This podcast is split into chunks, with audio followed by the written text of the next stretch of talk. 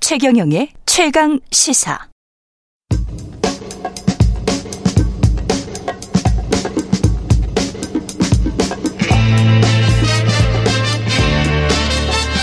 네, 우리가 접하는 뉴스의 태초부터 지금까지 뉴스 일대기를 쫙 살펴보겠습니다. 뉴스톱 김준일 대표, KBS 박대기 기자, 그들의 전지적 시점으로 분석하는 뉴스 일대기 지금부터 시작하겠습니다. 안녕하십니까? 아, 안녕하세요. 안녕하세요. 예.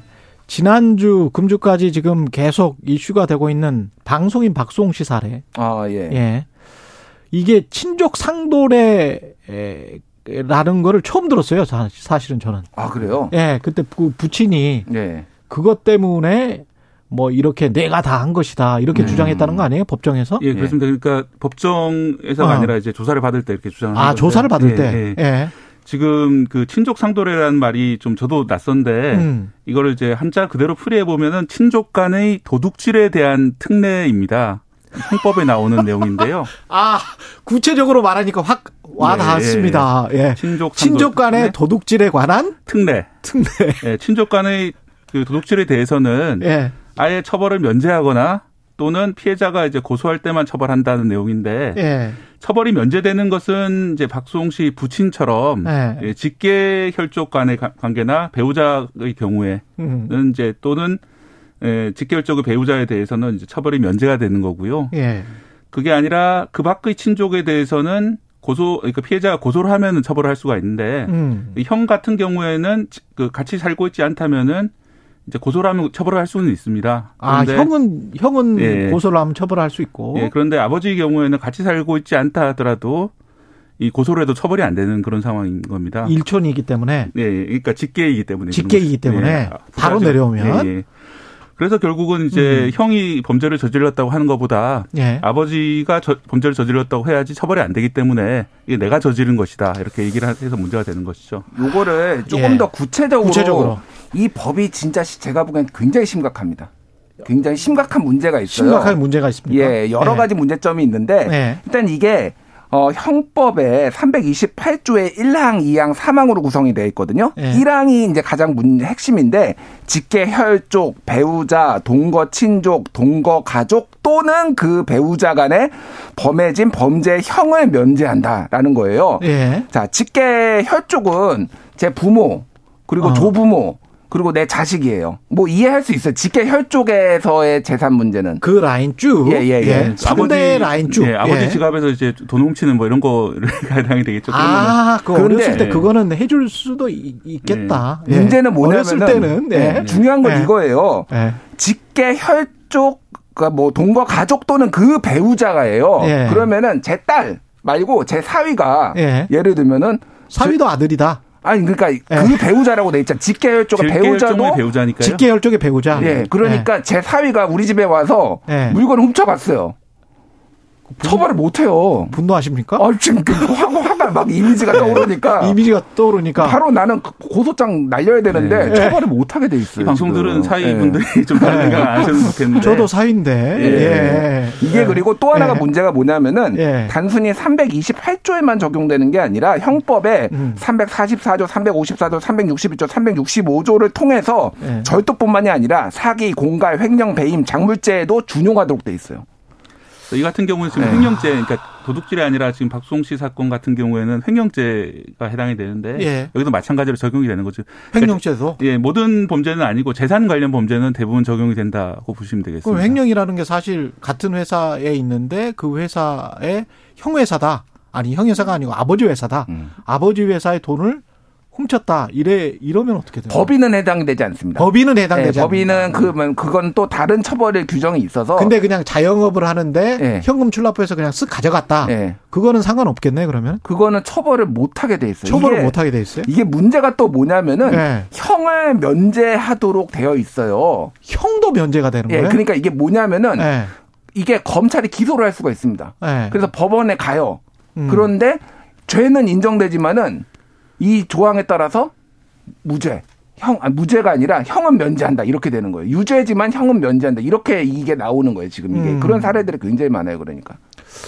왜 이렇게 좀 황당한 법이 왜- 만들어졌을까? 왜 이렇게 된 거예요? 예, 이렇게 좀 걱- 처음에 만들 때 언제 특히 만들었어요? 뭐 우리나라가 네. 이렇게 너무나 좀 약간 꼰대라고 해야 되나요? 가부장 문화가 너무 강하니까 이런 일이 벌어진 게 아니냐. 참고로 박대기 기자가 로스쿨 중퇴입니다. 예. 아니, 좀 나쁜 과거를. 예, 그렇게 생각하실 예. 분이 있는데, 이게 예. 저희가 이제 법의 원, 원, 그 연원을 따져보면은, 예. 이게 로마법에 시작을 했습니다. 로마법에서 예, 로마법에서는, 예, 법은 가정의 문턱을 넘지 않는다라는 그게 법언이 있습니다. 그래서 아, 이제 그것도 가족 맞네. 예. 안의 그런 도둑질은 가족 안에서 해결하라. 얘기는 처벌을 아예 안 하겠다는 것이 네. 아니라, 아, 그 이제 고대 시대에는 가부장의 처벌권이 있었습니다. 가부장에게 처벌권이 있었고요. 그런 간의형이라는 형태로 있었기 때문에 아버지가 뭐 회초리를 때리든지 집안에 좀 가두든지 이렇게 해서 아버지가 해결해야 될 문제지 국가가 나서서 공소 소를 벌려 가지고 이걸 해결할 문제가 아니다 이렇게 봤던 거죠 그때는 예. 근데 이 로마법을 근대 이제 프랑스나 독일 같은 국가들이 많이 이어받았고요 음. 또 일본은 이제 유학을 보내가지고 거기서 또 법을 가져왔고 또 우리나라는 처음 형법을 만들면서 일본 법을 많이 참고를 했기 때문에 아. 결국 이어지면서 우리나라까지 전해져서 이 법이 살아남은 그런 겁니다. 친족 상도례가요. 그러네요. 그런데 문제는 이제 이게 1953년 우리 형법 제정 당시에는 그나마 이제 가부장의 그런 권위, 가부장 힘이 있었던 시대이기 때문에 그건 농경 사회였고. 예, 예. 그때는 뭐 아버지가 뺨을 때린다든지 해서 해결- 해결할 문제인데 지금은 그런 사회가 아니잖아요. 더 이상 예. 이제 가부장의 권한이 있는 것도 아니고 또 이제 그 개인의 권리 의식이 그때랑 다르기 때문에 음. 아버지가 잘못된 일을 하면은 아들이 충분히 반대할 수 있는 그런 사회가 됐고요. 그렇죠. 우리 의식도 많이 바뀌었는데 어. 예, 그렇다면 법이 바뀌어야 되는데 그동안 법을 안 바꾸고 있었던 게 문제죠. 한마디로 말해 제가 볼 때 이거는 국회의 실패라고 봅니다. 현 국회의 실패가 아니라 역대 국회의 실패라고 보이는 거죠. 1953년에 만든 법인데 음. 말이 안 되네. 70년 동안 그대로 예. 했던 거죠. 이게 그래서 2010년대 보면은 연구 논문들 뭐 이런 거 친족 상도례 이거 폐지하거나 개정해야 된다는 것들이 여러 개가 나왔어요. 예. 이게 문제가 또 뭐가 있냐면은 민법상의 가족하고 음. 친족 상도례가 적용되는 거하고 다른 거예요. 예, 예시를 제가 들어볼게요. 예. 아까 전에 직계 혈족의 배우자 직계열 쪽에 배우자. 이를테면 사위. 사위. 예. 민법상은 가족이 아니에요. 음. 그런데 친족 상도례에서 형이 면제됩니다. 저내 거를 물건을 훔쳐가 또 화가 나네요, 갑자기. 예. 또 상상을 하니까 또 화가 납니다. 예. 예. 를 들면은 그리고 배우자의 직계 혈족. 예를 들면 배우자의 장인 장모. 예. 민법상으로는 아니에요. 이게 어. 자, 가족이 아니에요. 어. 그런데 친족 상도례가 적용됩니다. 그- 그, 래서 장인 장모가 내 거를 훔쳐가도 심지어는 이렇게 예. 됩니다. 아, 그렇게 되는 예, 거예요? 예, 예. 팔촌까지 해당되기 때문에 아. 사실 이제 지금 현대 사회에서는 팔촌이 누군지도 이름도 잘 모르는 분들도 많으실 텐데 그 대부분일걸? 네, 예, 팔촌이 범죄를 저지르면 일단 자기가 고소하지 않는 이상 처벌이 안 되고 만약에 아, 그 그렇습니까? 팔촌이 어떻게 같이 살고 있는 사- 경우에 예를 들어서 뭐 예, 통근거리가 멀어서 나- 우리 집에 가- 들어가 같이 살거나 이럴 경우가 있잖아요. 음. 그럴 경우에는 아예 처벌이 안 되는 그런 상황이 벌어지는 겁니다. 근데 원래 이 법을 네. 만들 때 가령 이제 미성년자와 관련해서는 음. 어떻게 되는 거예요? 아까 제가 우스갯소리로 그런 말 했지만 어렸을 때는 괜찮아요. 이런 이야기 했잖아요. 예. 저는 형사 미성년자로 이제 다르게 규율을 받게 되는 네. 음. 어차피. 거죠. 예, 어차피 다르게 규율을 받게 소년원 되고 보내야죠. 만약에 아빠 아빠 지갑 털었으면 저는 이제 이 법이 이제 박수홍 씨 사건처럼 아주 특수한 경우만 적용된다 생각하시는 분들도 계실 텐데 예. 실제로 이것 때문에 뭐 처벌이 안 되는 경우가 한 해 800건 정도 있다는 통계가 있습니다. 아, 그래요? 음. 그리고 더 큰 문제는 이 800건 중에 상당수가 음. 피해자가 장애인인 경우가 많이 있습니다. 예. 이 장애인하고 같이 살면서 장애인을 상대로 장애인 특히 그 생계비 같은 게 지급이 되거든요 국가에서 그 나쁜 짓 할 수도 있네. 네, 그런 진짜로. 것들을 친족이 뺏은 다음에 어. 이제 문제를 삼으면 나중에 그 시민단체 이런 데서 문제를 삼으면은 아 이거 친족이기 때문에 범죄가 안 되는 거다. 뺏었다. 음. 친족간에 도둑질한 예. 거 하는 거는 특례로 나는 보호를 받고 있다 이렇게 주장할 수 있네. 예. 예, 실제로 몇 년 예. 전에 대법원까지 간 사건 판례를 보면요. 이 깨진 유리병을 들고 조카의 남편을 위협해서 조카의 남편이 받고 있는 장애인 생계비를 빼앗은 경우가 있었습니다. 예. 근데 이 경우도 같이 살고 있는 조카의 남편은 어, 형 면제가 됩니다. 아예. 그래서 이게 원래 특수 폭행을 아주 중하게 처벌받는 범죄인데도 불구하고 이, 경우, 이 경우에는 예, 처벌이 안 되는 거죠. 대법원까지 확정 판결이 났거든요. 음. 네. 요게 그래서 예. 지난해 6월에 이제 국회에서 장애인 복지법을 개정을 해서 장애인에 대해서는 사기죄, 공갈죄, 횡령죄, 배임죄 등 장애인 학대 범죄에 대해서는 친족 상도례를 적용하지 않는다라고 이미 예, 않는다. 법이 개정이 됐어요. 아. 근데 작년에 이제 그때 이제 요거 앞서서 토론회 같은 거에서 나온 사례를 보면은 지적장애 3급 장애인이 뭐 2014년 교통사고로 사, 어, 사망한 부친의 장례식에서 만난 삼촌과 숙모한테 이제 동거를 시작했어요. 지적 장애인이니까. 그런데 친구랑? 예, 1억 원의 채무가 남았고 이 장애인을 명의로 대출을 받아가지고 오피스텔 사고 와. 막 다 이렇게 한 거예요. 그러니까 착취를 했는데 친족 착취하고 상대로 파산자로 만들어버린 거네. 예, 완전 뭐 파산자로 만들어버렸는데 친족 상대로 처벌을 안 받은 거예요. 그러니까.